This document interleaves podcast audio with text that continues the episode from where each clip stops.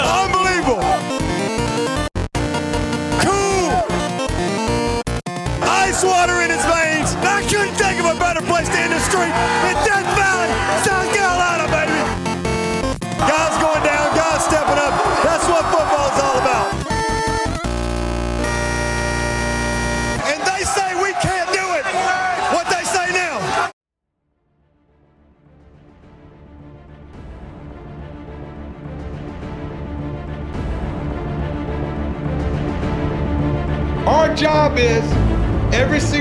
come in here, we give championship effort.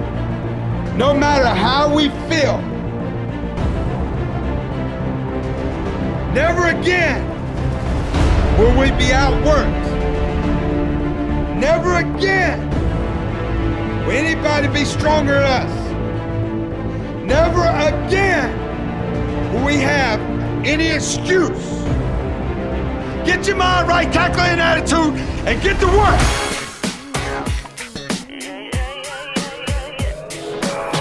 I think I did it again. Oh, this is going to be danger. And it's Ryan Carter.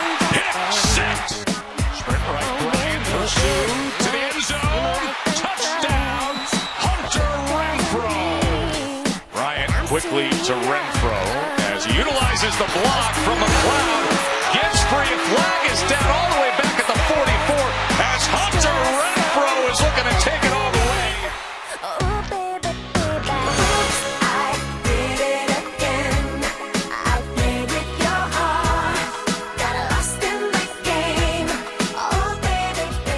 Welcome back to the Clemson Podcast. South Carolina fans were waving their white flags early on Saturday night, but unlike their team, decided to throw in their water bottles instead of their towels. Speaking of those water bottles, the South Carolina student section had more success hitting open receivers than Jake Bentley. South Carolina's new motto is never again until next year. Clemson is 11 and 1, number 1, and on their way to the ACC championship, and life is good. Hey, folks, Ben and Cody here with you today to recap uh, the Clemson Tigers' utter dismantling of the South Carolina Gamecocks in the annual Pal- Palmetto Bowl. Uh, so we've got that, among other things. We'll also be talking about upsets, blowouts, water bottles, and Dabo cursing on national television. Cody, all of those making for a great weekend of college football. You enjoy it? It was a great weekend, absolutely. The ACC was dominant, and I'm happy about that.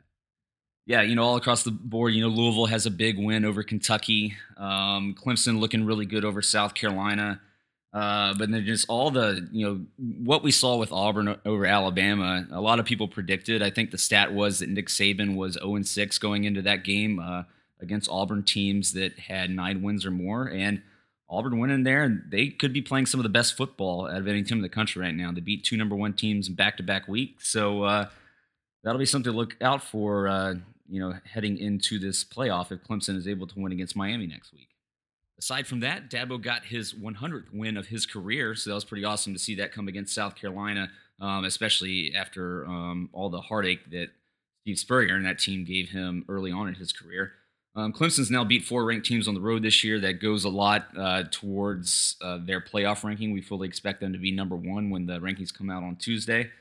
Um, but beating your rival, Cody, you know, a lot of people coming into this game, uh, especially South Carolina players and fans, their you know their motto after last year was never again, and they really thought they had a chance in this game.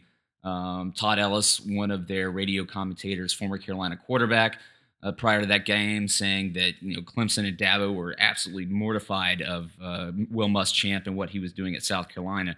Turns out not to be the case. Well, if they're if they were mortified, if they were scared at all, it would have been just because really Clemson had everything to lose, and South Carolina had virtually nothing to lose. It was already a, an eight win season, well exceeded everyone's expectations down there. So uh, maybe they're not scared. Uh, maybe they weren't scared, but there's a reason that they could have gone in a little bit more, you know, not feeling like as enthusiastic, and, and obviously playing on the road.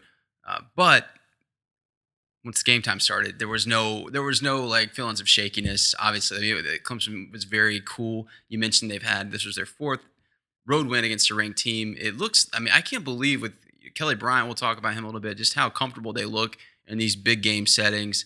And for once, I feel like they they really put the pedal, gas pedal down. We got up two scores, and they didn't let up. and not until uh, it was 34 to nothing at least. Right. And, you know, much like the Citadel game, I don't think a lot of things were revealed on the field uh, just because of how dominant Clemson was on defense and just did what they had to do, uh, obviously, to, to win on offense. No big mistakes, at least, you know, no turnovers until they were up 34 to nothing.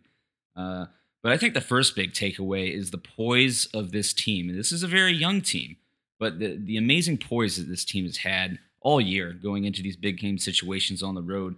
But to go into this matchup, a rivalry game in a very hostile environment, uh, an environment where they're getting stuff thrown at them uh, from the stands, and to never lose focus and to kind of look past some of the chippiness and that was coming, the chirpiness that was coming from South Carolina players, late hits, uh, you know, coming all game long, and to really never react. You know, they only had two penalties on the day. Um, and South Carolina was the one that was getting all the unsportsmanlike outside of Dabo's um, on the sideline. We can talk about that in a little bit, but I, I just think the sheer poise that this team has in the leadership, um, it speaks volumes, especially for such a young team. Right, and you know, hot take here, and it might not sit well with some of the South Carolina, or I'm sorry, the Clemson fan base, but I don't think the players care as much. I think they care a lot, and they and I like how they treat this as a championship game, but I don't think they care as much as re- residents in the state of South Carolina care. And what I mean is, I think we've gotten to the point where we've recruited a lot of out of state guys who who came to Clemson. They didn't come to play in the Palmetto Bowl. They came to play in playoffs, ACC championship games. So and and, and now you have two years worth of uh, championship runs, ACC championship, semifinal, final. I just don't think the game strikes them um, as you know maybe the same level of importance as it did 10 years ago that's not to say that they don't treat it with a lot of importance it's just that maybe that's some of the reason they don't like they don't let the energy or the uh, i'm sorry the emotion of the game get to them the way that it did south carolina Well, and I think maybe it's not just that. I mean, I do understand your point about getting out of state kids, but there was a story about uh, Clelin Ferrell, I think from David Hood. Um, it was either David or Nikki Hood over there on Tiger Net about he learned about the rivalry of hi- of one of his visits uh, uh, to South Carolina, I believe, in a, an instance in a Waffle House um, with a very hostile South Carolina fan, and that gave him an idea of what this rivalry was like and why he wanted to go to Clemson. I think it's more about Dabo and his recruiting and the kinds of players that he gets on his football team and how much they in turn trust in him as a leader and listen to him. Listen, when Dabo's preaching and telling these guys that uh, it's going to be a hostile environment, the opposing players are going to try to get under your skin and you know get some bad penalties on you. Do not react. And Clemson's players did a very, very good job not reacting in this game. No, absolutely, and you, it's it's that sort of thing when you don't flinch. Like Kelly Bryant's over there, you know, they're they're all chippy. Um, on, when he's at their sideline, I think they're probably throwing some blows. God knows what they're saying to him, um, but he just doesn't seem to care. He's like, no, I'm here to play football. And I mean, there's there's something to be said for that. Another one, I think Jake Bentley like threw an offhand arm, uh, like almost like a punch. I don't care. I know it wasn't going to hurt anyone, but you still shouldn't be flinging your arms around after the play. And I think that was directed towards Klee.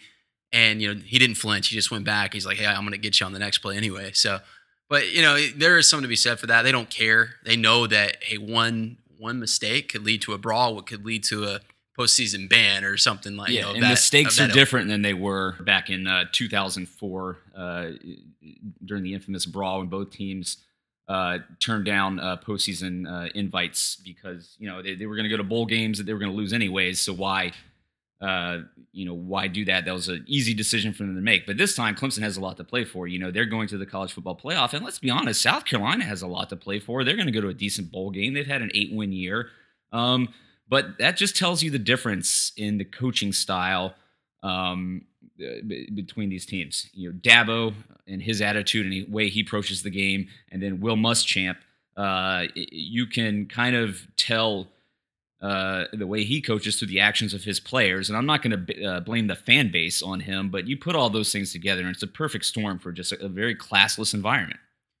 Yeah, I mean, you know, I, I don't take too much from his post uh, his post game presser, but he just has a lot of. There's not a lot of grace to Will Muschamp. He strikes me as a guy. He might not be a bad guy. I'm sure he's not, um, but he seems really motivated to win, and he puts winning above all else.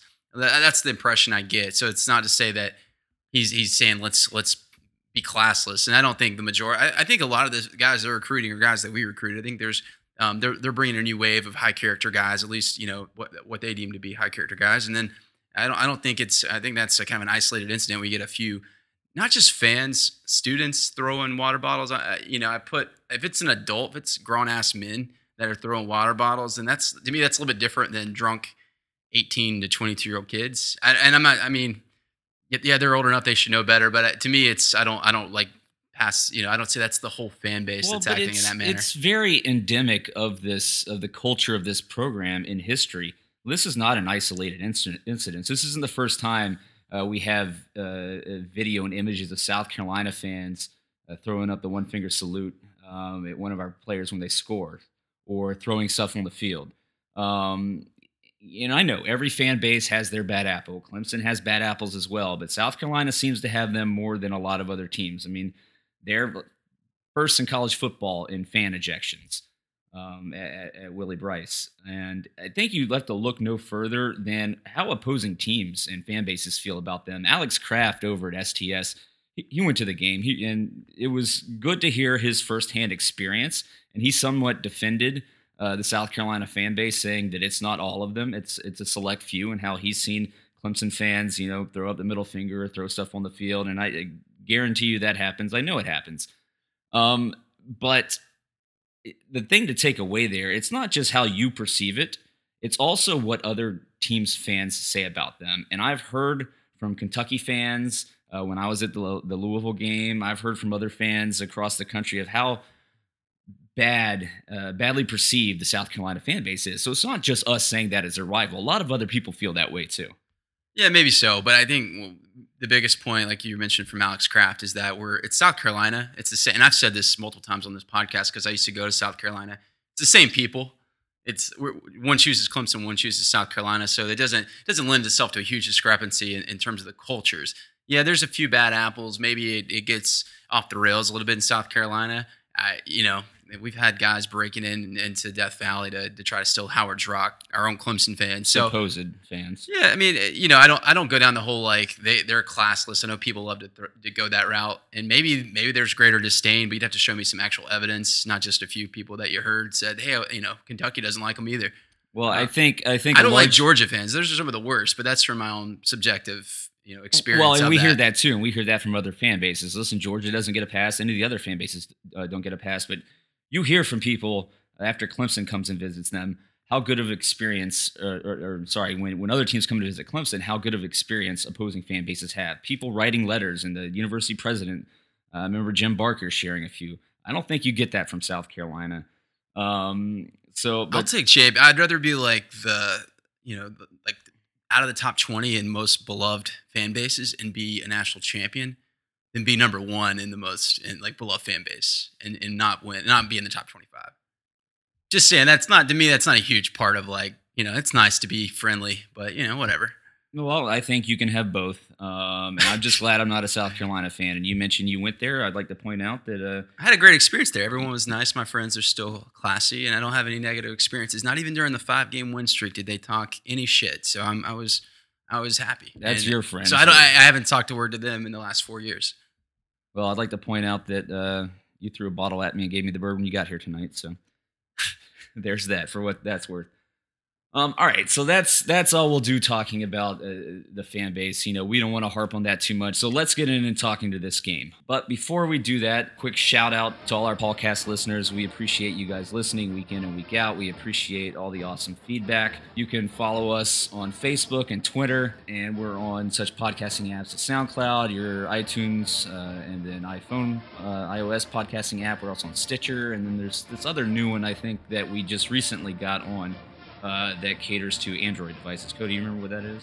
It's just through Google Play. Yeah, you go through that if you have if you're an Android user. Um, and then a correction from last week. I gave a shout out to Sandy, who I just assumed was Sam's mom because she gave us some love on the uh, on the podcast Facebook account. Sam is our new basketball correspondent. Um, Sandy is actually Sam's aunt.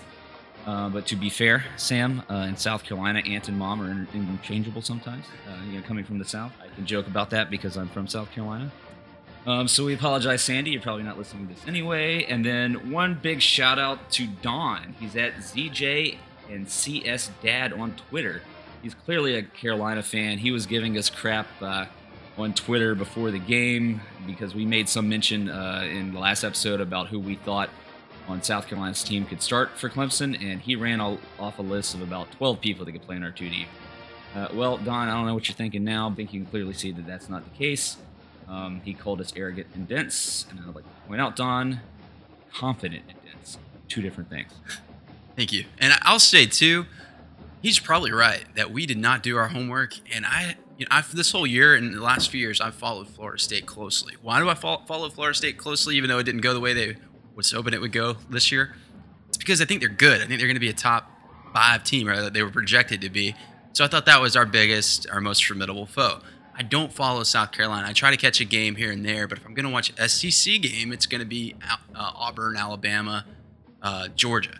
So no, we don't follow South Carolina that much. It's just they're not that good of a team, and Yeah, there's other they're better teams to watch. And also, I, I know the players that we recruited, like Jamyest Williams or Trey Smith and Byron Edwards, who you know was, came down between us and them, and they chose South Carolina. I know those guys, but I don't know they're too deep, and I don't think I need to know they're too deep.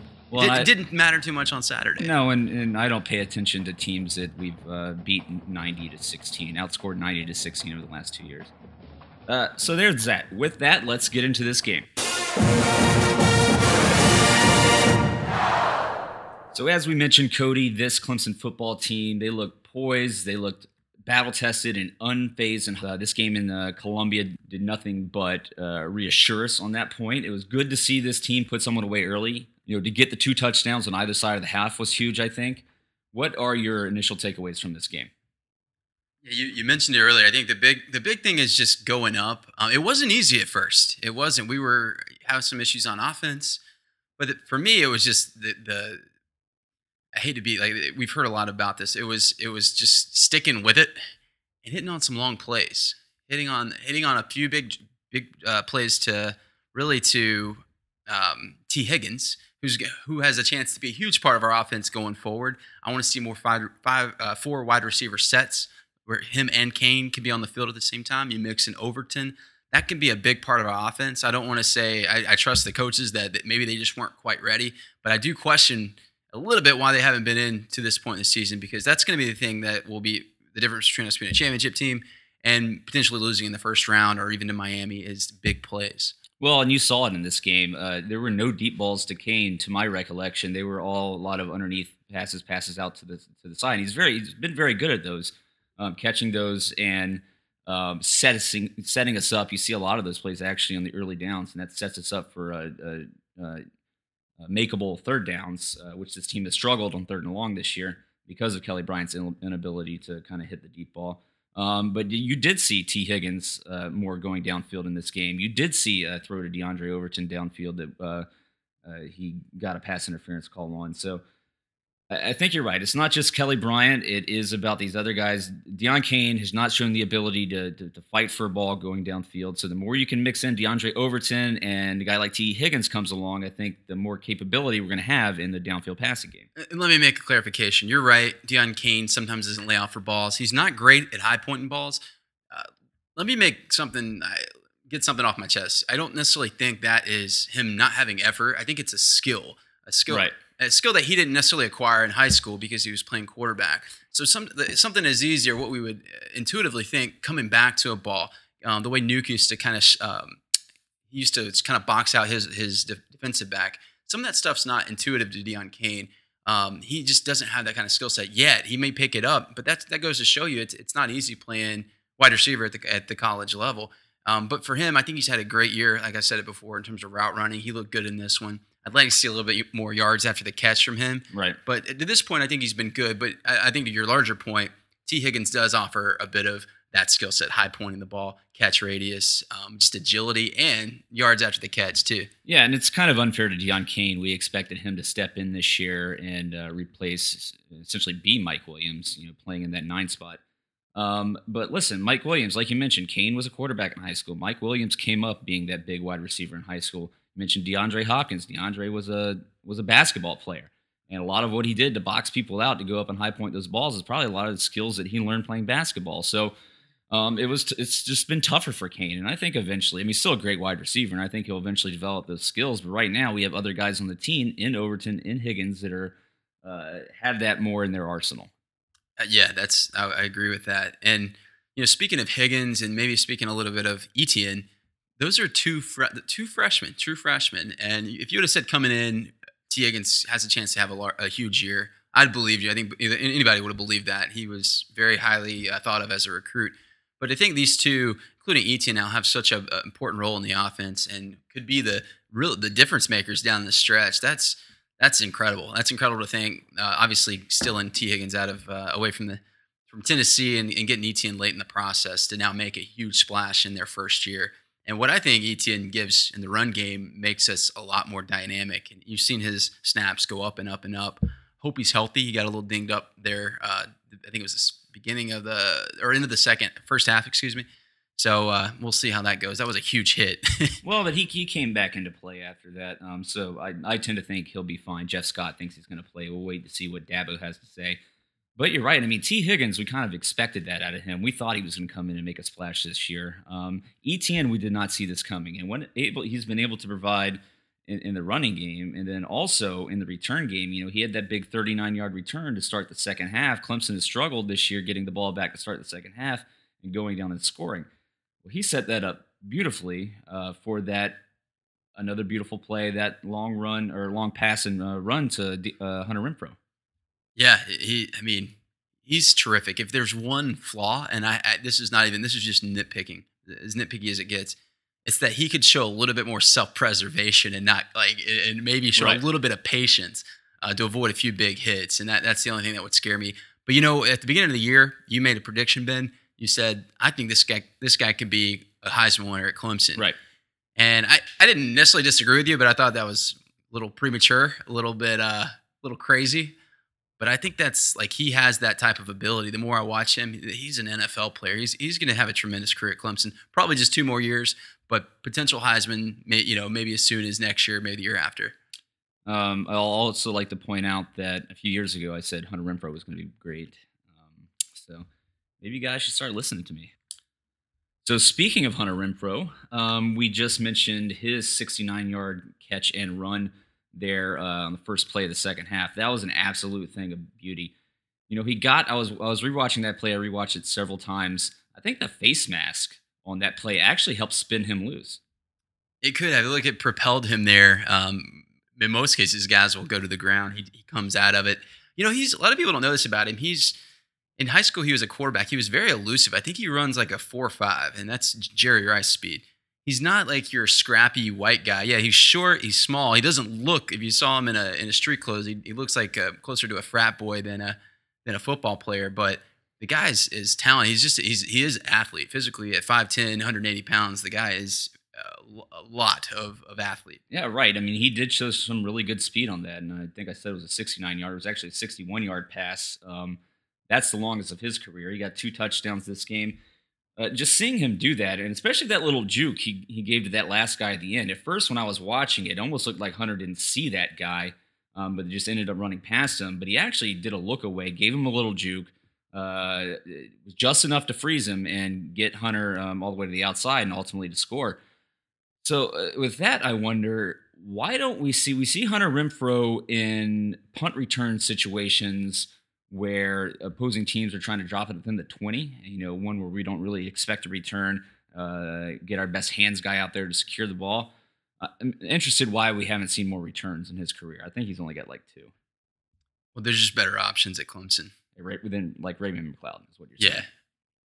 I mean, you know, there's certain certain guys have certain skill sets, and R- Renfrow's good, but Ray Fair Ray's going to be He- better. I mean, he showed me something on that one. Ray I'm Ray just talking about. catch. I'm not saying take Ray Ray out of there. I'm saying maybe cut him loose a little bit. Uh, but anyways, uh, great to see that. You know, they uh, his other touchdown. They ran ran the same play uh, that they did to win the national championship game. South Carolina recognized it. Renfrow does a little move back to the inside. Kelly Bryant, uh, great recognition of that and throwing the run to hit him for uh, for his second touchdown. Another thing of beauty.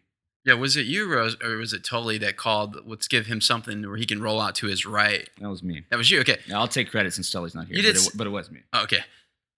He did roll, or you said they need to do something where he can roll it to his right, give him the option to, to run if it's not there. Well, like you said, it might have been that that pick play initially, but I said that's not good. He's actually surprisingly not good at that. He's not good at one making uh, throws on the run or, or looking downfield. but also he's not good at necessarily recognizing the coverage and knowing if it's a, if it's when the opportune time is to to go into the end zone. That just hasn't been something he's been good at. But what he did in that play was the exact opposite of what I told you, and he looked really good at keeping his eyes downfield, finding that little little crease there, little uh, advantage that Renfrow got to the inside, and he hit him. And if if he can develop that, it could be a really dangerous part of his game, at least at the collegiate level. and he's been developing all year long. I mean, we haven't seen a lot of regression from him. He did have uh, some more accurate deep balls earlier on in the year, but you know there were a lot of times we weren't playing the best competition either. So, um, and a lot of his troubles have come after he was injured. Now, speaking of that injury to the ankle, I don't know about you, but he looked a step slow to me in this game, and still he looks a little bit hesitant uh, to make contact while he's on the run. Could be. I, I haven't picked up on that, but one thing I've seen written about and talked about, and I do see this, is his mechanics become more flawed, and that a lot of times that happens. You take more hits, especially little dingers like your ankle. Um, it really it, it has like a cumulative effect, and maybe that's what you're seeing a little bit. Uh, to me, the three week, if we can get past Miami, I think that three week, three and a half week stretch is going to serve him well. Yeah. I mean, you can get back to the basics. I know that sounds like cliche, but for a quarterback like Kelly Bryant, who is having trouble getting the ball down, uh, I think that's going to really help him. And, and yeah, take a week, relax, um, hyperbaric chamber, get that ankle back to good health. Well, one thing that has been pretty good this year has it's been his passes over the middle. For the most part, they seem to be on target and have a pretty good trajectory. Um, I, I think that's something that continues to bode well for him. Um, so we'll see if he can maintain that moving forward and make some improvements on those deep balls. Again, this this Clemson offense, they've yet to put it all together, but you can see all the pieces there uh, for the making of an offense that is more than capable, combined with this defense, of going on to win a national championship.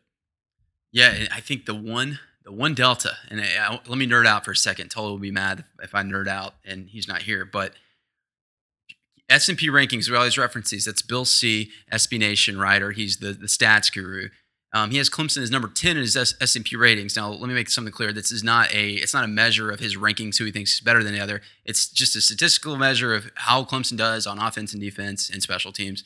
Uh, it doesn't even take into fact in, uh, into a factor wins and losses, but it, it's really good. It really tells a story. And Clemson, the reason that they're, they're number ten is because their offense is at number thirty-five. And what's what's crazy about that is almost in almost every measure, they are a, a good team, if not elite team. For example, their success rate, which is measures how good you are getting the, that getting the yards you need on first down, which would be five yards, second down, which would be seven, or third and fourth down, which would be just the first down. They're number six in the nation. They're really good at getting the yards they need to get. Um, things like rushing, we're number 11, passing number 11.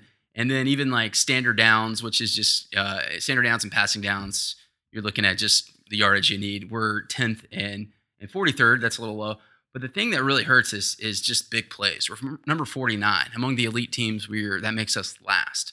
Um, and, the, and the reason big plays, and what Bill Connelly says, is the most important measure of winning football, which kind of would be a surprise to me, but it's the most telling measure, statistical measure of whether or not you can win football games, is big playability. The reason for that is because if you have to sustain drives, uh, tw- uh, 80 yard, six, seven yards, nickel and diamond down the field, on the collegiate level, you will make a mistake at some point, whether that's a turnover, whether whether that's a, a penalty.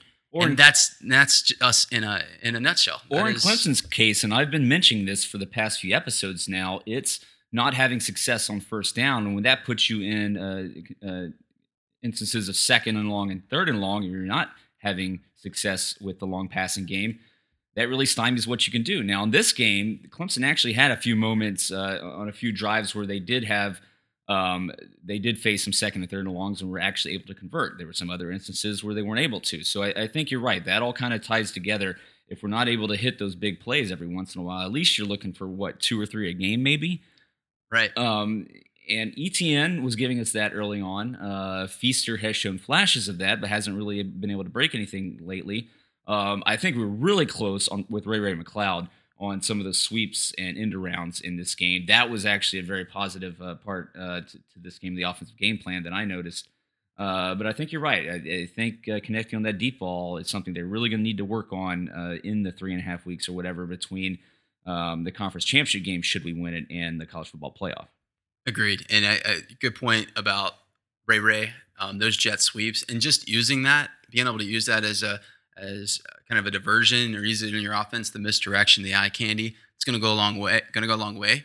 Um, Ray Ray, you're right. He he looks good. Whenever you, whenever you can get nine or ten yards on those plays with the potential of the big play, that's and you got the guy that can do it. like, that that's got to be a, a central part of your offense. Not to mention, I just think, like you said, the, the time is going to be big because a lot of those like downfield passes, the fades, that- that's timing, and that, that can be worked on. You can get a little get a little confidence uh, with the reps. And Tee Higgins, you can see he's really coming into his own. He, he's getting that confidence up.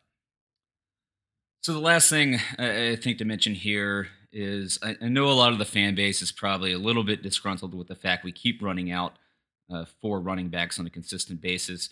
I will have to give props to Adam Choice and CJ Fuller sticking in there this year. Choice is actually looking like he's a step quicker, like he's almost got that burst back. I think he led the team in yards per carry in this game.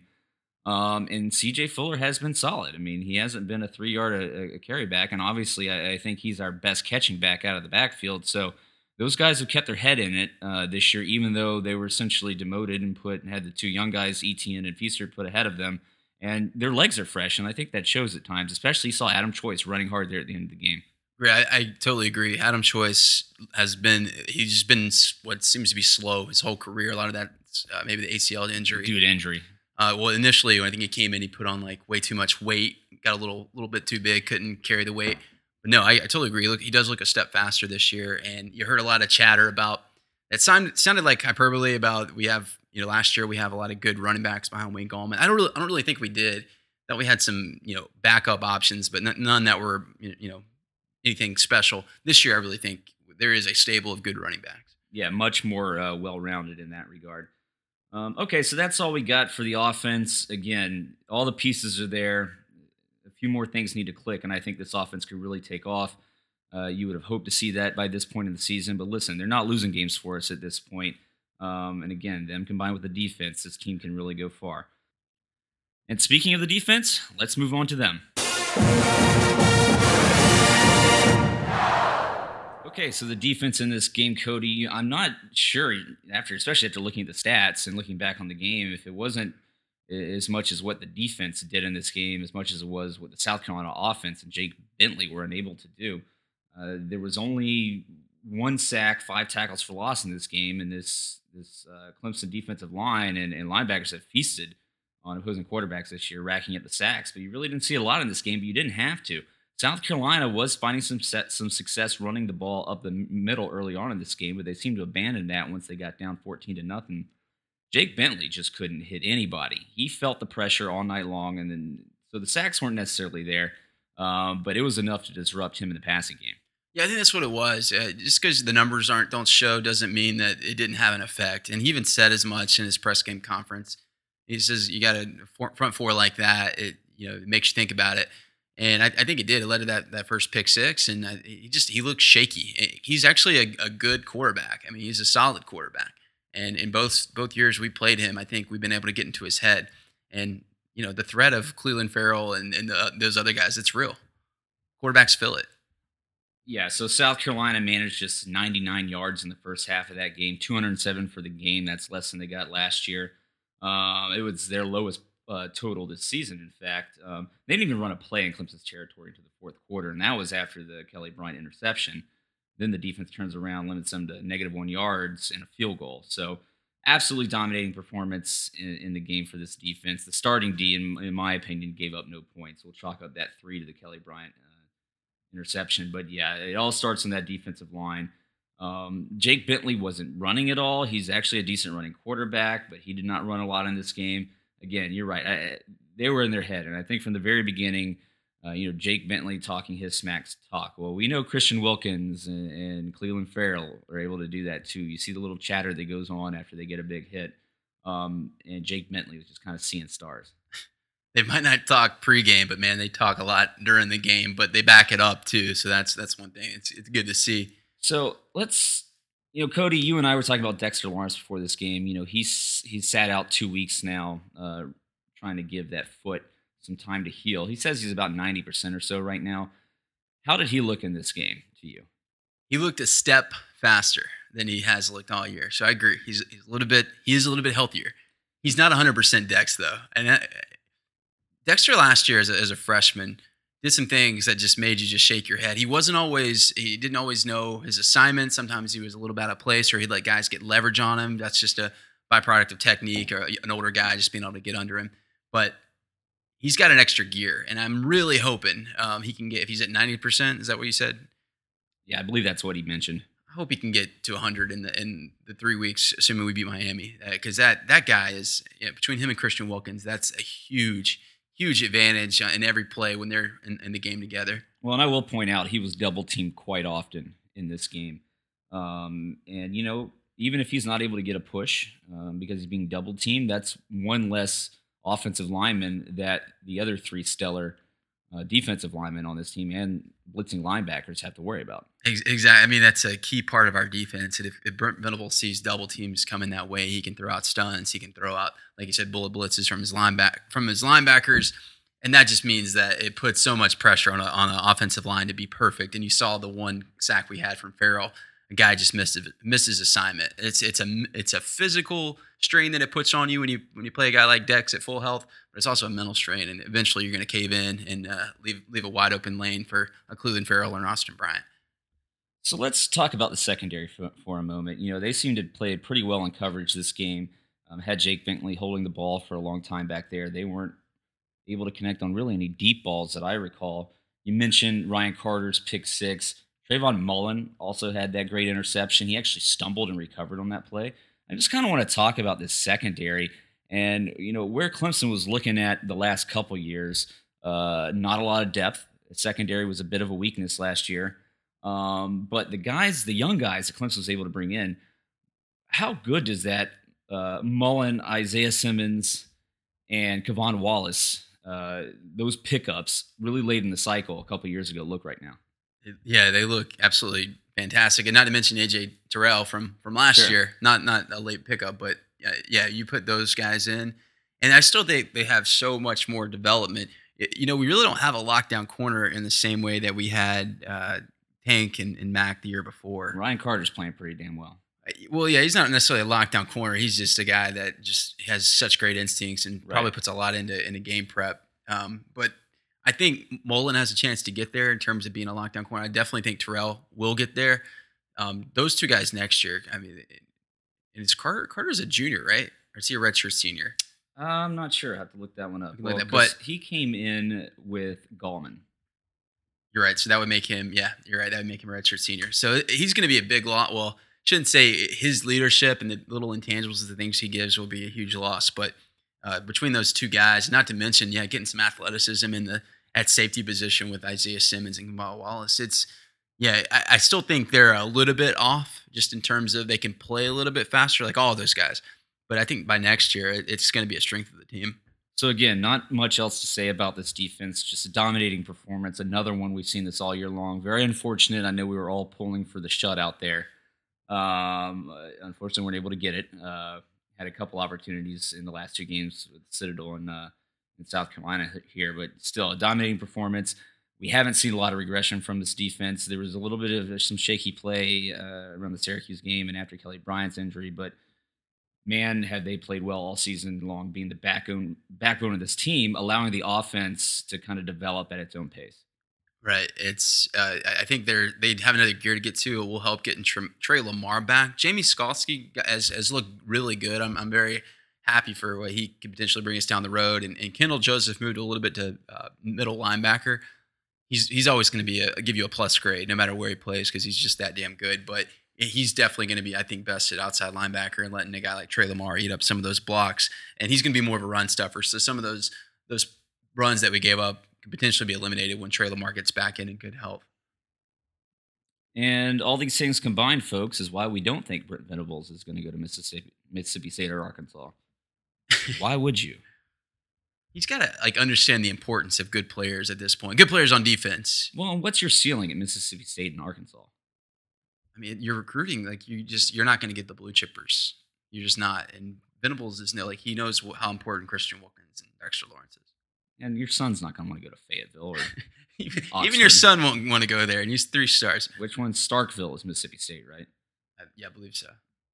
one of those two cities I know. Um, All right, so before we wrap up here, let's talk about the special teams. Will Spiers has been amazing all all year long. You saw Clemson kind of suffer in the field position battle last year with Andy Teasdall punting at about a 36, 37 yard uh, average clip.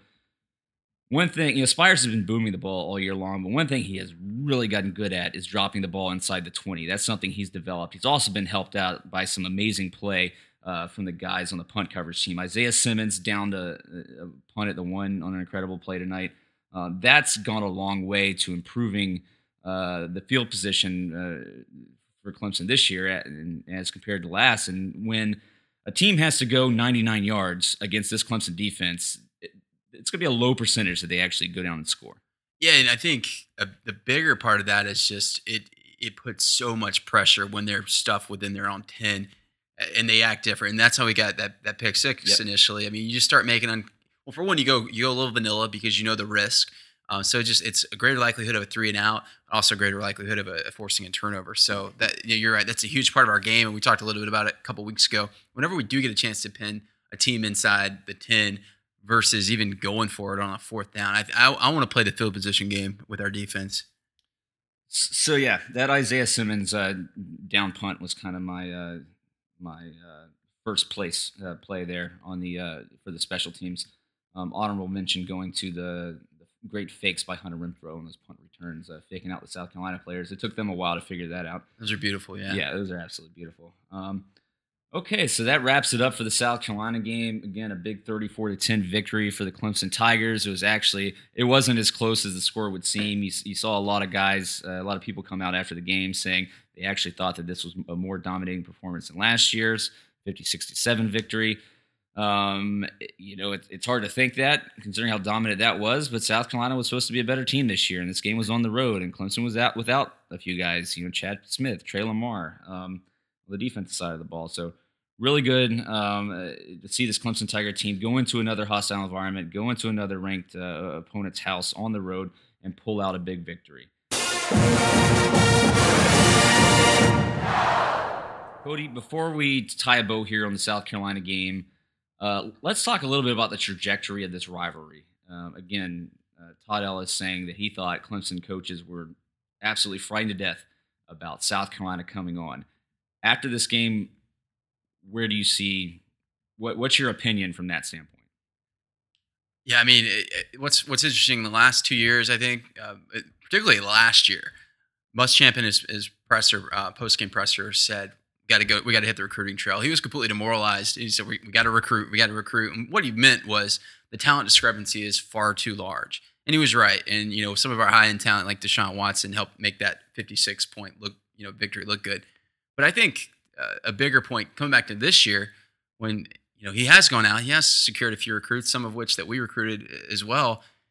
It's still the same story, and he didn't go as far, you know, into the recruiting. We got to recruit, but he did kept saying, you know, we're going to start recruiting tomorrow. Again, same thing, talent discrepancy. If things hold up like this, it's it's going to take a lot. And this game was on the road. I think it's going to take a lot for South Carolina to get back to a competitive game with Clemson. I mean, so if you look at over the course of like five years, what I, what I expect is potentially one game, uh, one one year where they have a shot where they, they could maybe beat us at, at this rate. I'm thinking a 20% clip, which historically that's a lot better than you know the, the normal clip. You would think two out of the two out of the five would be would be kind of where we normally sit. I, I think at this at this rate, it's probably one of one out of the five, and then uh, two probably two blowouts and two games that are probably just we're just that much better. And that very well could be another blowout next year. You know, they, they say with a lot of coaches, next year will be Will Muschamp's third year in the program. Uh, you, you see with a lot of head coaches, they kind of have a down year then because they, they finally don't have the, the the senior players from their predecessors uh, recruiting classes, and they're still their guys coming in uh, are still uh, a little green and not up uh, to you know up to the up to the task of playing against elite teams and playing well against them. So if they have a down year- next year, um, I think you can start to see um, South Carolina fans start to turn on him. And if they turn on him uh, as we know they can, you're going to see a reflection of that in recruiting. Um, so we'll see. I think next year is a very pivotal year for South Carolina. I think a little bit of their success this year was fool's gold given their soft schedule. They have another soft schedule again next year as Ole Miss is the SEC West team that they draw. So they have no Alabama, no Auburn on their schedule. Um, so yeah, we'll see how that goes. But what I can say, looking at Clemson's current players, the recruiting class coming in this year, and how that's shaping up, and what it's looking at like for next year, I can confidently say I don't think Clemson has any business losing to South Carolina for the next three years. Yeah, I mean it's hard to project, uh, you know, on a year by year basis. But I'm just saying that this uh, kind of the way things are going, it could very likely be a you know, nine game winning streak for us. But I, I think what you said is is exact is, is spot on in terms of next year being a pivotal year. They're going to have some guys, Will Muschamps, actual guys that he recruited. They're going to get more uh, get into the into the program. They're going to have their legs under them a little bit. And I think for South Carolina, they're not. They don't have the same brand equity or brand name of of a Georgia. They're just not gonna be able to recruit. You're gonna have to put it on the field first before you're gonna you start luring some guys, some of these higher profile four stars, uh, in, in into play there. You know, it's kind of like Georgia was able to get start getting these guys even before they were what they were this year, uh, and that's just Georgia. South Carolina, they got to prove it first. And I, what I see from them in terms of recruiting historically, uh, you know, dating back the last 10 years and, and going forward is still, it's just, to me, it's just not enough blue chippers. Uh, Clemson's, you know, at every position, they have generally a four star two deep. In some cases, they'll have a five star. And it's kind of the one star down for South Carolina. It's generally, you might have a four star here and there, um, but it's, it's, it's, a, it's this three star depth. And that, that matters in the long run. You have to put a huge burden on player development and and player and, and uh, player assessing players evaluations. So I, I just don't think it's in terms of their trajectory versus ours. I just don't think it's. I don't think there's going to be a, a kind of a tipping point anytime soon where they're going to overtake Clemson. Well, I think from an SEC East standpoint, you know, they finished second in the East this year. And it's not like Tennessee or Florida are looking to get any better next year as they're undergoing coaching changes. Um, so if you're a South Carolina fan, at least the continuity of your, of your coach is concerned, I think there's a positive upside. You're going to have to deal with Georgia. They're no longer an up and coming team. They're they're a solid powerhouse at this point, I believe. They're they're back to where uh, Georgia is used to being. But uh, you know, I think it's a little bittersweet too. If you're a South Carolina fan, are you going to look back at this period of time and say, "Man, we really missed an opportunity there"? Yeah, I mean, it's a good point. It really couldn't have been a better two years in terms of things around them. Uh, SEC East, I mean, it's been an absolute dumpster fire in Tennessee. I don't think anyone would dispute that. Florida, it's been almost the, the, the equivalent. And they've had a chance to, to capitalize on that. And I would say they did this year with the 8 3 record. Um, and it's going to get harder, though. It, it, Georgia is, they're not going anywhere. Uh, they're, like, I've been talking about their recruiting. They're, they're going to be nestled in that top 10 pretty much on a year to year basis and maybe even the top five. Florida, I think will get better. I mean, there's just it's, it's too talent rich. Uh, they're gonna they're gonna start getting guys in, and, and Tennessee has nowhere to go but up because literally they their backs against the wall. So I think things are gonna get a lot harder. Eight and three is gonna be a lot, maybe not next year, but probably in the next two to three years, it's gonna be a little bit more normal in the SEC East. I think. Well, that about wraps it up uh, for our South Carolina discussion. You know, a lot remains to be seen here in the coming years of whether South Carolina can actually capitalize on uh, uh, some of the uh, downfalls of these other teams, and also whether or not they can keep their water bottles in the stands. Um, so, with that, let's move on to uh, looking at the ACC championship game in the Miami Hurricanes. So, the Miami Hurricanes, so close, so close to going into the ACC championship game undefeated. Um, they made it uh, throughout 10 games of their schedule this year, going undefeated. They did have some close calls, and it all really caught up to them uh, against Pitt uh, this past Friday. They go down 24 to 14. This is the second year in a row that a Pitt Panther team um, has taken down the number two uh, ranked college football team in the country. A Pitt team this year that was not as good as they were last year, but you know, Miami, uh, if you're a Miami fan, I think you have to see this as a huge wasted opportunity. And if I'm a Miami fan after seeing what they put on the field on Friday and seeing uh, how Clemson has been playing since their loss, I don't have a lot of confidence if, if I'm a Miami fan. Agreed. If you look through their schedule, um, a lot of one possession games, a lot of one possession Against games. not a very good schedule. I mean, their strength of Yeah. schedule is very poor. against Florida State, uh, Georgia Tech, one one point game, uh, Syracuse, UNC, a really poor team, and uh, and they finally started to break out a little bit when they played against Virginia Tech, and then everyone knows about the blowout against Notre Dame, and that kind of was their their their biggest victory, the one they would point to um, to feel like they've made it. But to me, yeah, I mean, if you look at statistically, even if you look at the S and P rankings, Um, it's kind of what you see. It matches the eye test. They don't really do anything great. They're good at almost Right. everything uh, in terms of rushing, passing, um, even situational plays like passing downs and things like that. They're they're good, but they're not great. And to me, the numbers will bear out over time, and and that's just who you are. I think Clemson is a little bit better. They can definitely certainly lose to them, but I think the team that you saw squeaking out games, it, it is a little bit of a fool's gold. Um, and it's not the team that you saw against Notre Dame necessarily. Right, and I'm I'm honestly less concerned about uh, how many turnovers they're able to create on on uh, defense because Clemson has been a very good team this year at avoiding uh, turning over the ball. But you're right, and I think Pitt gave this Clemson team a very good roadmap on how to beat Miami. They made Miami very one dimensional in this game. They really sold out um, to stop Miami's running game, holding them to just 45 yards rushing, and they were daring uh, Malik Rosier to throw, and he did not have a good game at all. He didn't play well. It was a very cold and windy day in Pittsburgh, um, just like Clemson. It was a Friday game, um, but he actually got benched at one point in this game, late in the game, while Miami was still in it. So, again, a good roadmap for Clemson. It's going to be another cold night in Charlotte on Saturday night. This is a kid playing in Miami. He's not used to playing a lot of cold games. I don't think it's any coincidence that he struggled um, in Pitt. Yeah, it's and it's it's a stage that they're not used to. I think that bodes well for us. Um, yeah, if you want to talk about their their quarter or Rosier and um, and just their their offense altogether, I, they do have a, a good dynamic running back, running game, and I mean that could definitely uh, pose a threat. But it, that's when we kind of look at Dexter Lawrence and his health. If they can they can devote less bodies to stopping the run, Right. that that and not have to go necessarily man coverage on the outside, that looks good for us. Uh, right, and much like the Clemson defense was able to do against Jake Bentley in South Carolina, again, a young quarterback, get in his head, get some pressure on him early, and, and force him to beat uh, beat you downfield. Um, and by getting pressure on him, you affect his accuracy, and you can force him into making some mistakes. Um, I think it does start with the run game. If they are 65th um, in yards per game this year in uh, in the FBS, but they do run it at a five point yard a carry clip. Uh, that's the same as Clemson. So it's they're just less dependent on the run game than Clemson is. They are capable. They have shown the capabilities of doing this. But if I'm a Clemson team, I do the same thing as Pitt, and I sell out to stop the run and just make Malik Rosier beat you downfield. Yeah, we've. I think we've done that more bend and don't break. Uh, maybe a little bit this year, and that- could be. You know, I, actually, I really don't know why we do that. Maybe it's less confidence in in some of the secondary members, or, or it's just. I think that changes now that we're healthy again in the secondary. Yeah, it could, it could be. It could be health. It could be health, uh, an issue of health, but it also could just be very strategic and like kind of, kind of the numbers I've talked about, uh, eliminating big plays or reducing big plays, making a team sustain 80 yard drives.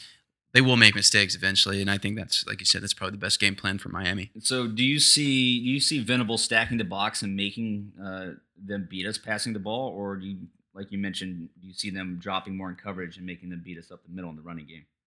Yeah, I, I, no, I think they'll stack. They'll stack the box as much as they can. I I mean, I don't think you don't have to always commit an extra guy when you have Big Dex and Christian Wilkins. But well, and again, I think you're going to continue to see double teams on Big Dex, and again, that that that takes away one other offensive lineman from blocking another your D lineman or a blitzing linebacker.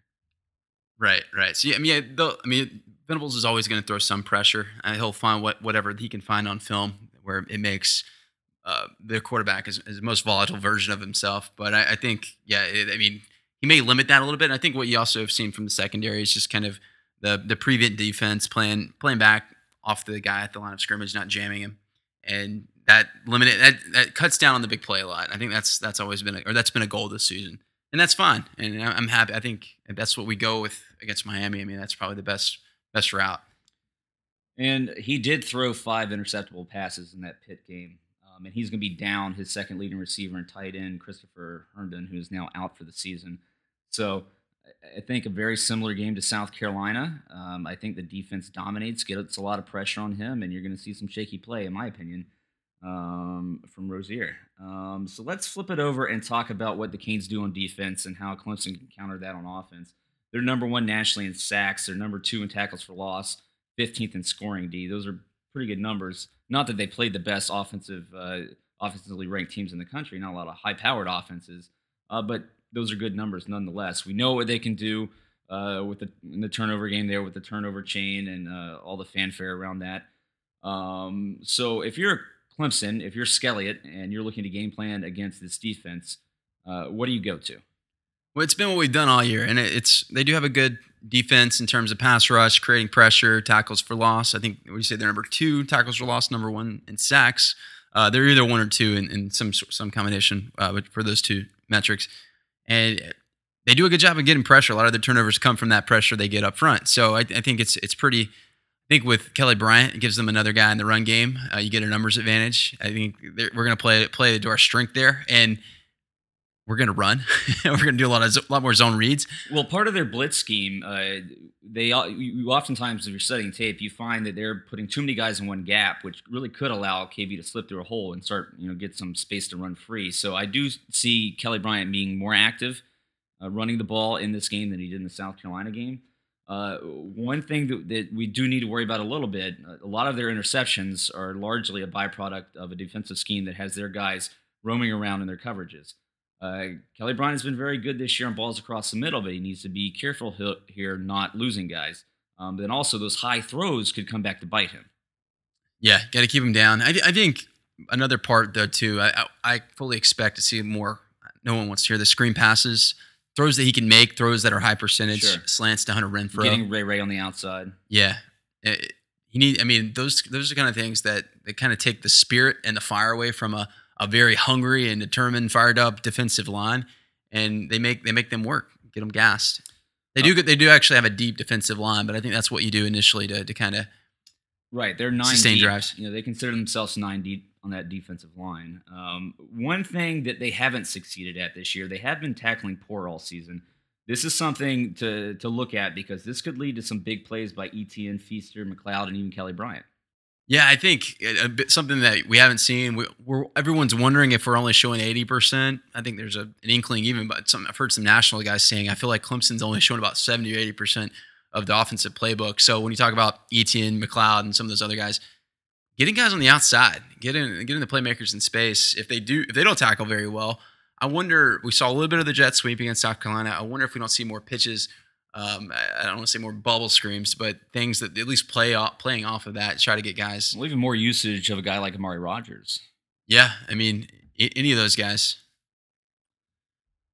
And then finally, on special teams, uh, the big advantage that Miami has here is they have first all, uh, first team All ACC kicker Michael Badgley. Um, I think all Clemson fans know that if it comes down to a, a, a game where it's decided by a field goal, that we do not feel very confident in, in Clemson um, having an advantage in that situation. You saw in the South Carolina game that Dabo attempted no field goals, uh, went even on some fourth and longs from a, right around the 30 a few times. Um, Clemson has no confidence um, in their kicking game at this point, and I don't think you're going to see a lot of field goal attempts for the rest of the year. Uh, one th- weakness that Miami does have in special teams, their punter has been struggling. He had like a 13 yard punt in the Pitt game. So, again, field position, a big part of the equation uh, for a Clemson offense that hasn't been hitting uh, a ton of big plays this year and having to put together more sustained drives. The less field we have to eat up, the less of a problem that is. Yeah, and I think you talk about special teams, that goes a little bit to the, the finer points of football, and this becomes very generic again. But this time of year, I, I think that South Carolina game is such a good tune up game because, yeah, they're not of Miami qual- uh, caliber, and they're certainly not a playoff t- caliber team, but they're a good team, and it, you do have to get a certain level of intensity up. And it, it seems like guys start ho- focusing in on some of the smaller, finer, the, the details. Um, they go into it treating it like a championship. Now they get to replicate that same routine and pattern going into the Miami game. And I think you see a little bit on the field, like when you see special teams big plays, when you see guys making blocks. Um, I, I want to see the the finer points, the finer details. I think Alabama traditionally does such a good job of, of executing on things like this. A lot of times it's just it's a, it's a block by a wide receiver. Maybe it's a special teams play, but that's what I want to see from Clemson in this game. Well, I will say this heading into this game, uh, Clemson benefited greatly uh, from their bye week and then also having the Citadel scheduled when they did. This team seems healthy and refreshed, at least as at least as much as they can be at this point in the season. One more game to go. Uh, conference championship game, the ACC championship game in Charlotte on Saturday night. Uh, it's Clemson's third year in a row being in this game. They could go back to the college football playoff for a third year in a row. And I think leading into this season, We thought there was a slight chance of that, but none of us predicted it. Um, I think at this point, this season has been such a great success.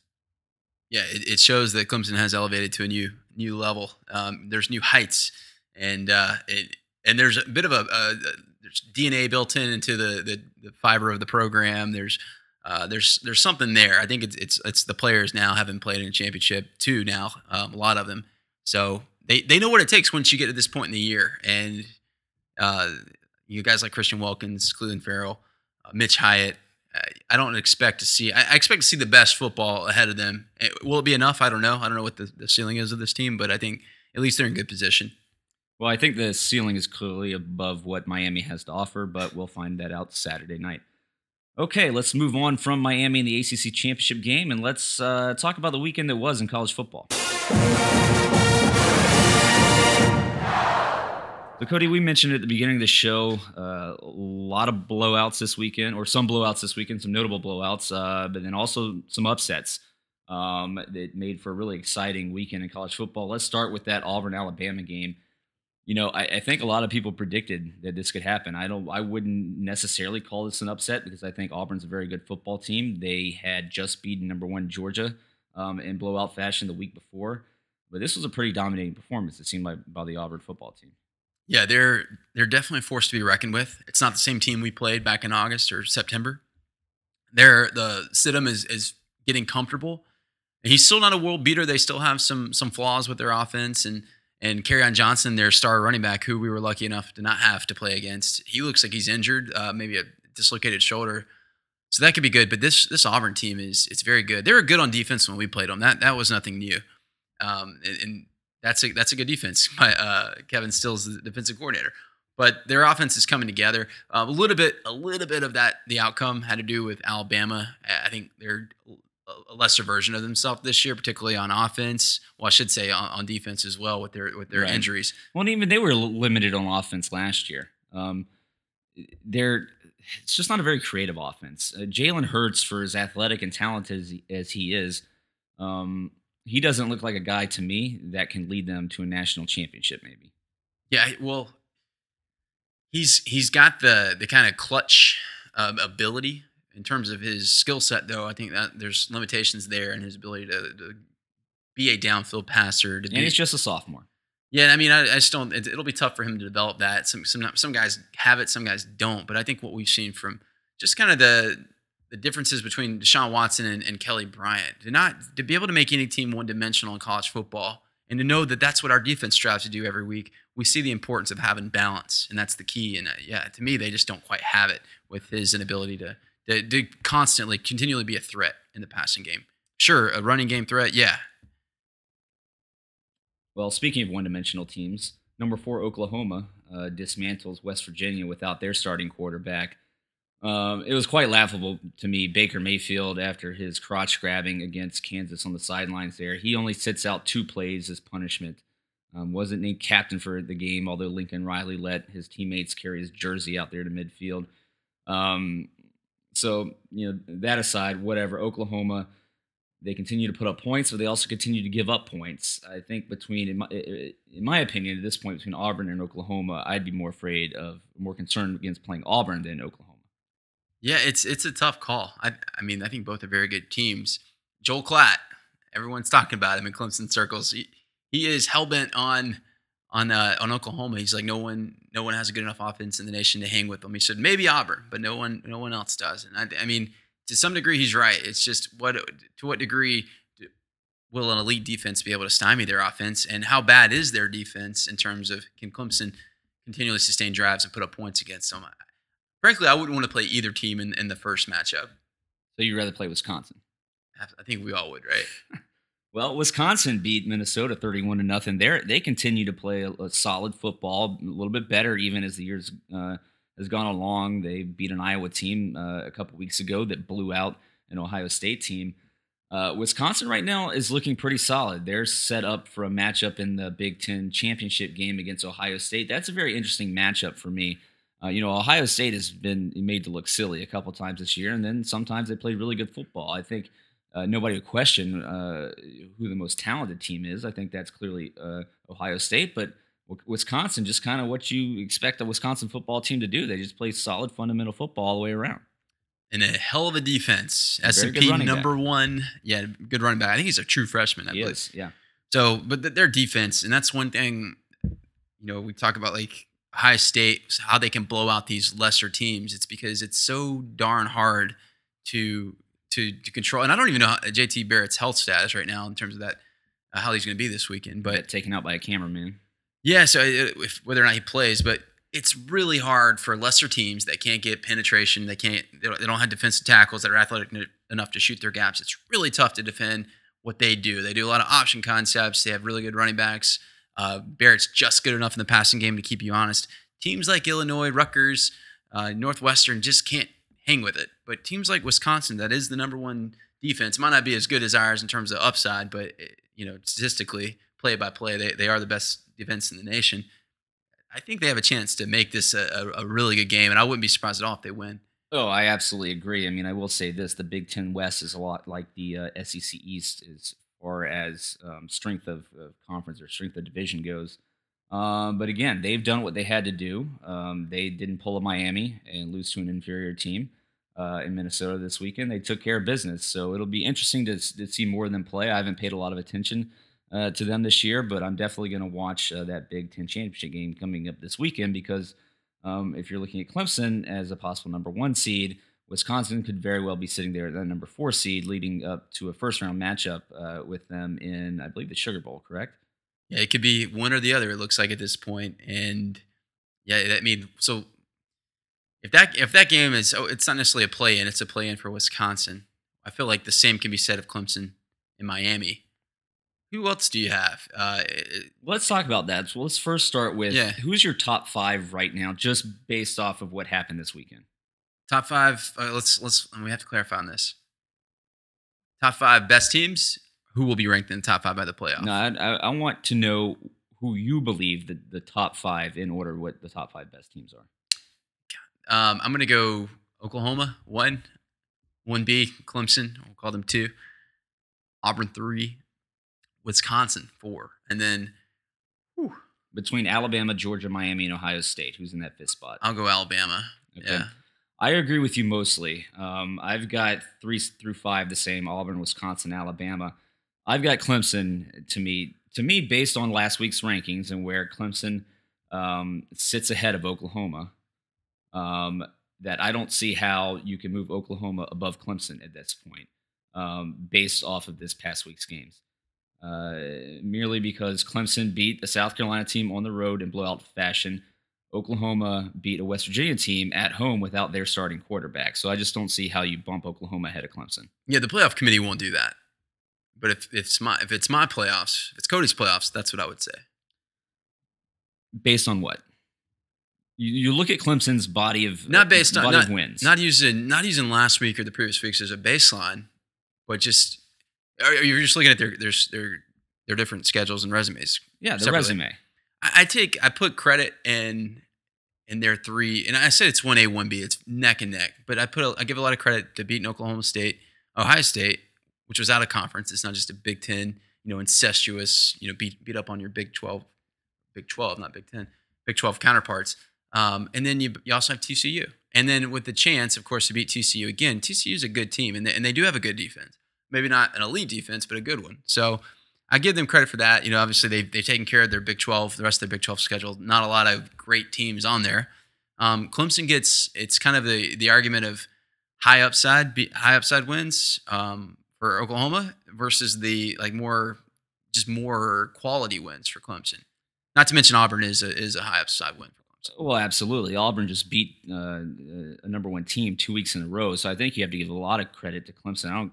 I mean, it does matter a little bit where in the season uh, that that game was played, but at It the same time, yeah. Clemson has developed a lot, especially on offense, and it's some more uh, um, trustable depth, I guess, on certain um, parts of the defense.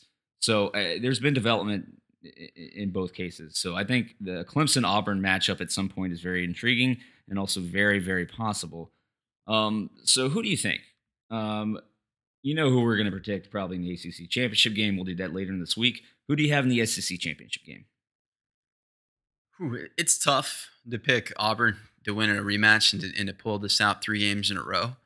Um, we'll say if Kerryon Johnson is healthy and plays, I, I pick Auburn, and I, I think it will be a close one. But if he doesn't play, if he's hurt or if he if he's limited, I think Georgia is going to take it. Um, Just because I think it's so hard for them. By the way, I think mentally and physically, I think it's going to be so hard to win these three in a row. I find it hard to not pick against Auburn. They're playing so well right now. However, Georgia did bounce back. Um, they they dominated Georgia Tech this weekend, thirty-eight to seven. You know, a, a much better win over them, and that was in Atlanta. Uh, much uh, larger margin of victory than Clemson had against Georgia Tech. So, I think it'll definitely be a closer game than it was the first time around. But I still have Auburn taking this one. Um, Ohio State versus Wisconsin. You already mentioned it. You said you wouldn't be surprised to see Wisconsin win. I agree. Ohio State to me has just been too erratic this year, um, whereas Wisconsin has been pretty steady. Um, I have Wisconsin winning that game. Oklahoma TCU. Although I think between Oklahoma State and TCU, TCU does give Oklahoma uh, the, the better matchup just because I mean the the they're the harder opponent. Um, just because of the brand of football that TCU plays, they're more defensive oriented football team. Oklahoma is not necessarily used to playing a defensive game. However, Oklahoma did beat them uh, fairly decently earlier this year. I have Oklahoma in this game. Which way do you see it going?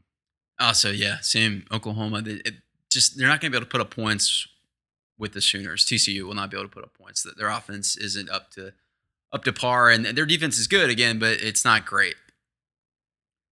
Pac 12 game, do we care? I, I don't think so. I think Washington is making like kind of a, a case for itself, but I, I mean, I just don't think it's going to be enough. I think it's too little, too late.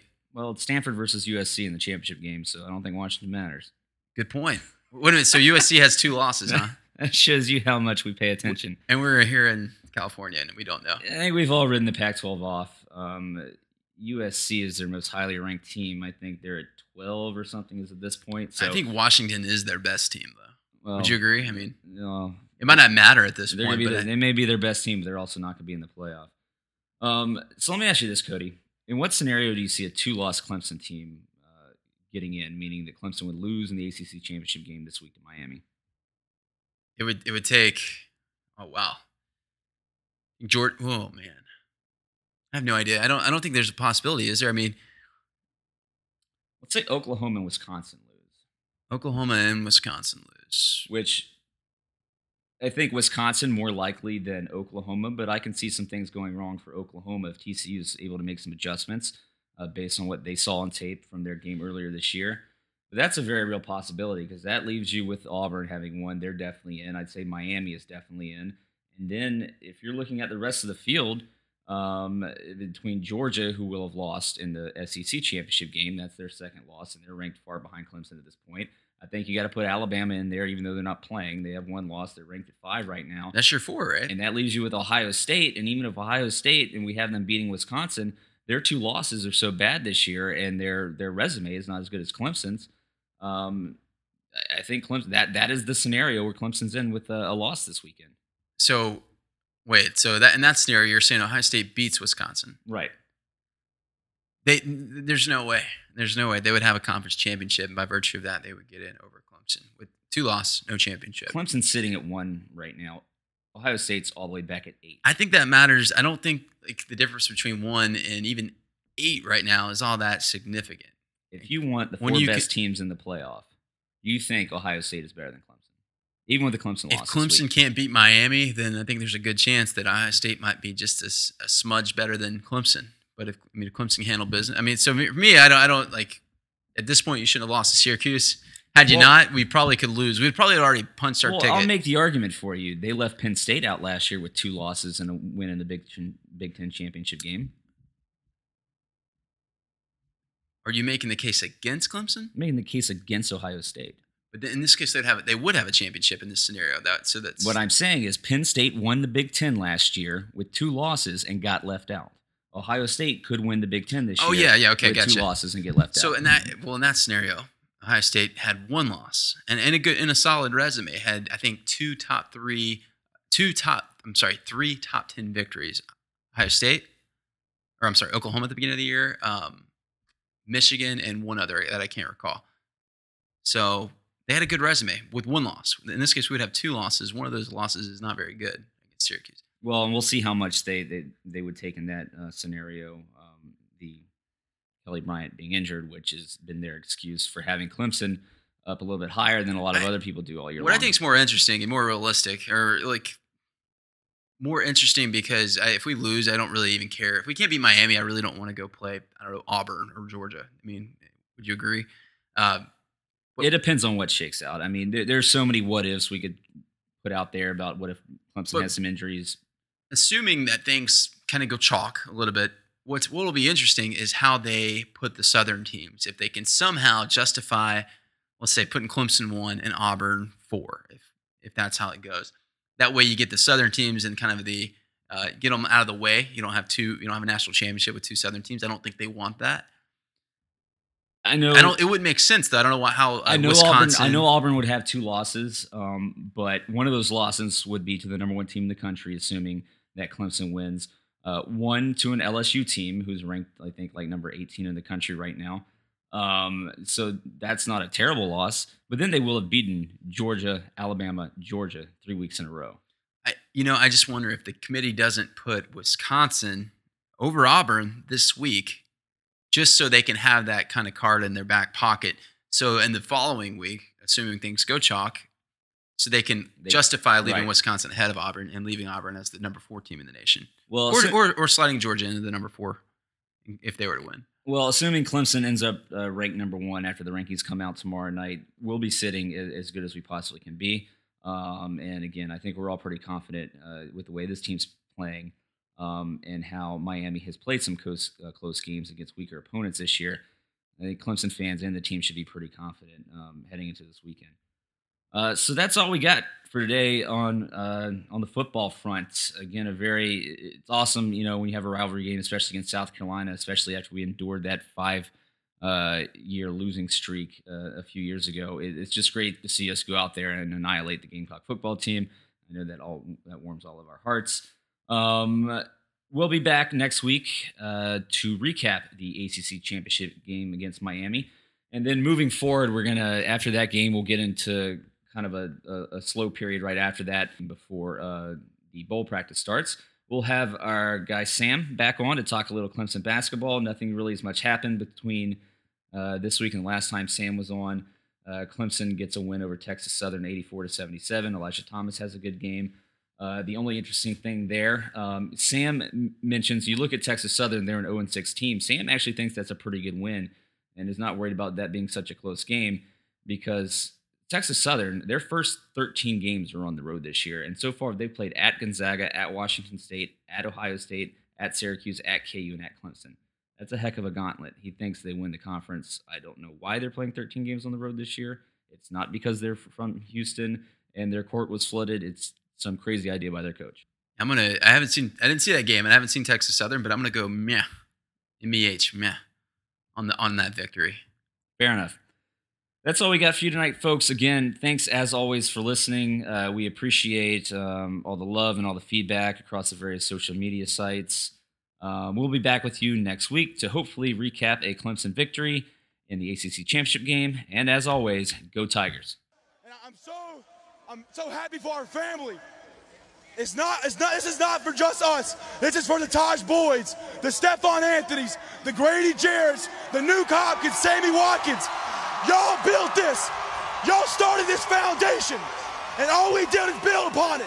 And we finished it. It's been 35 long years. Clemson, y'all been waiting 35 years. It's finally coming home, baby. It's coming home.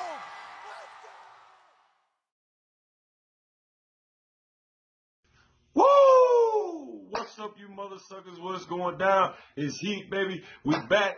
Uh, I ain't made no video last week because I ain't talking shit about no Wofford. We beat them. We took care of the business. Skai Moore tied the um, career interception mark out there. He gonna break it this week. Now that's what we're talking about this game right here. Oh yeah, 56 to seven, national champion. Boo boo boo boo boo. Boy, we finna put a stop to that shit tomorrow tomorrow, maybe about three more hours, 27 more hours. We're putting an end to that. That's finished. Finito. For my Spanish speaking people out there. Boy, we finna kill y'all up in goddamn Willie B. Boy, we finna damn do it, boy. Kelly Bryant.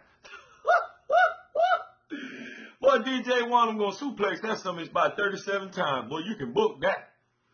I don't know what you're gonna do. Jake is, oh, Jake didn't do nothing last year. We put him out the game. They took him out the damn game. They took him out the game. What what is what, what was he gonna accomplish at that point, man? Yeah, you done shut him down. You done got in his head. He done, his noodle was fried. They put him on the sideline. That's what they should have damn did. But Jake the Snake about to strike, baby. Jake, I don't know if snakes like taters, but he going that cobra gonna be eating the shit out of some taters Saturday night. Boy, I'm ready. Woo! The ramp gonna be rocking. Willie B gonna be rocking. The DJ gonna be over there. Scratching records, boss with a god, boy. We finna, we finna turn it. They gonna be taters down on top of damn Willie B. I can see it now, boy. I used to think that I something, something. We gonna score it y'all. I believe I can fly. I'm about to land on Bluff Road. Right on your damn face. We about to kill y'all down there, boy. I'm tired of your damn mouth. I'm tired of your damn mouth. I can't even post a damn status about um going to the store buying damn lemons and shit. They some tater on. 50, 67. Every time I pump gas at the gas station. You heat? Yeah, I'm heat. Hey, 50, 67, you retarded mother. We about to beat this shit out y'all, man. I ain't, listen, that's, that's plain and simple. That's plain and simple.